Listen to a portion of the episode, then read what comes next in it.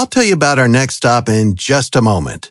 But first, let's talk about the origins of the Cuyahoga Valley.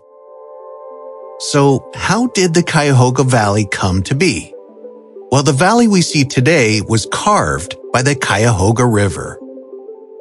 No surprises there. But did you know this is actually the second Cuyahoga Valley? It's true. You see, 400 million years ago, this whole area was under a giant saltwater ocean. And all the sand, seashells, and animal bones in that ocean settled to the bottom and eventually became rock.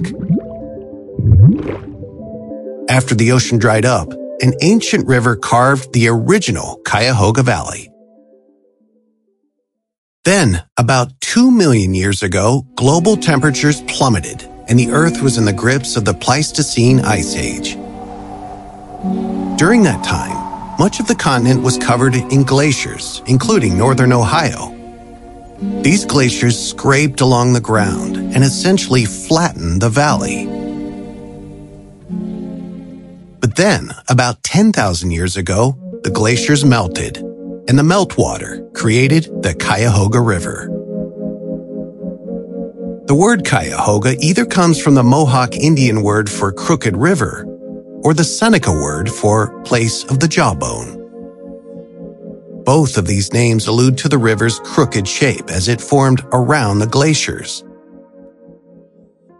And coming up, I'll recommend two hiking trails where you can experience the best of this valley's history and geology.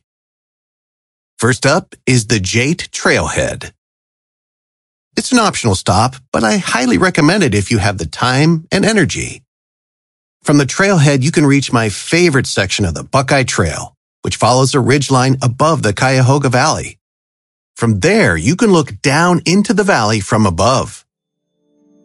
While you're there, try to imagine the entire landscape at the same height before the river created the valley.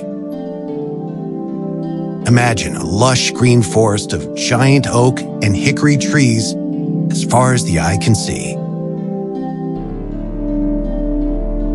You can hike as much or as little as you want, but for the best views, it's at least a three mile or five kilometer hike. There's a press to play track at the trailhead with more information. And then later in the tour, you can explore rocks that made up that ancient seafloor for yourself on the Ledges Trail. I'll remind you when we get closer.